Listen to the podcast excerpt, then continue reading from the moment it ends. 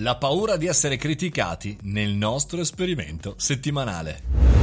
Buongiorno e benvenuti al caffettino, io sono Mario Moroni e come ogni giorno alle 7.30 parliamo insomma di social, di novità, di tutto quello che ruota attorno al mondo del business. Però in questa settimana stiamo facendo un esperimento, un nostro esperimento, cioè di prendere un articolo, quello di Scande sulla paura di esporsi, di come dire approfondire una delle cinque paure citate. Oggi parliamo di paura di essere criticato. È una paura, mm, come dire che quasi non ricordo più. No, nel senso, non è vero, non è vero, ho detto una cavolata. Spesso mi arrivano critiche, ogni tanto mi fanno anche incazzare, posso dirlo oggi. Incazzare. È estate, ragazzi, va bene così.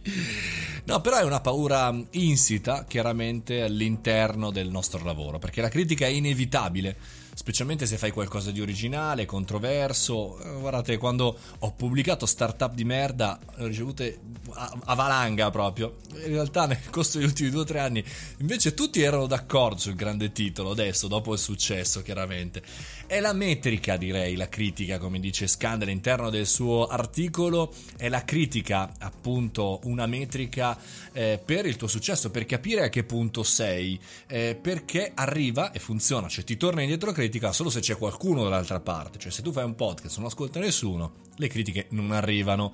Chiaramente le critiche eh, portano a un eh, punto diciamo di inizio nella tua valutazione, ovvero saper discernere dividere le eh, critiche in critiche costruttive che ci stanno e assolutamente benvengano anche per migliorare e far capire più a te chi è il tuo pubblico e te al tuo pubblico e invece quelle fondamentalmente un po' tanto aggressive, cioè quelle che puntano sulla tua persona, quelle che puntano su in realtà le tue personalità, quelle che arrivano da persone che sono fuori dal cerchio delle tue attività e che quindi non servono a una beata favola. Quindi se si stai chiedendo ma forse conviene non partire, non realizzare, non fare, non costruire perché poi chiaramente alla mia azienda, a me come professionista arriveranno delle critiche, bene, eh, sappi che arrivano tutte ed è positivo anche riceverle per come ti ho spiegato.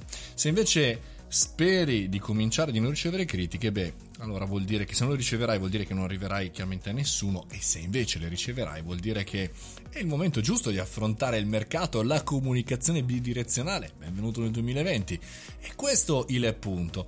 Non bisogna avere paura, anche questa paura l'abbiamo smontata abbiamo fatto sì che possiamo dire la paura di essere criticati è falsa.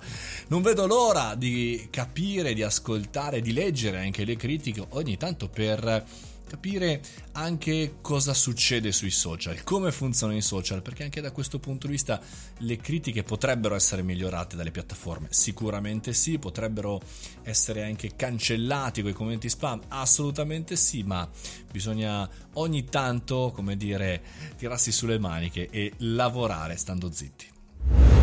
E con questo concludiamo anche il podcast caffettino di oggi. Se vi va, continuiamo la chiacchierata sul nostro gruppo e sul canale Telegram Mario Moroni, canale è gratuito, ti aspettiamo lì come domani mattina 7:30, nuova puntata, nuova paura da distruggere.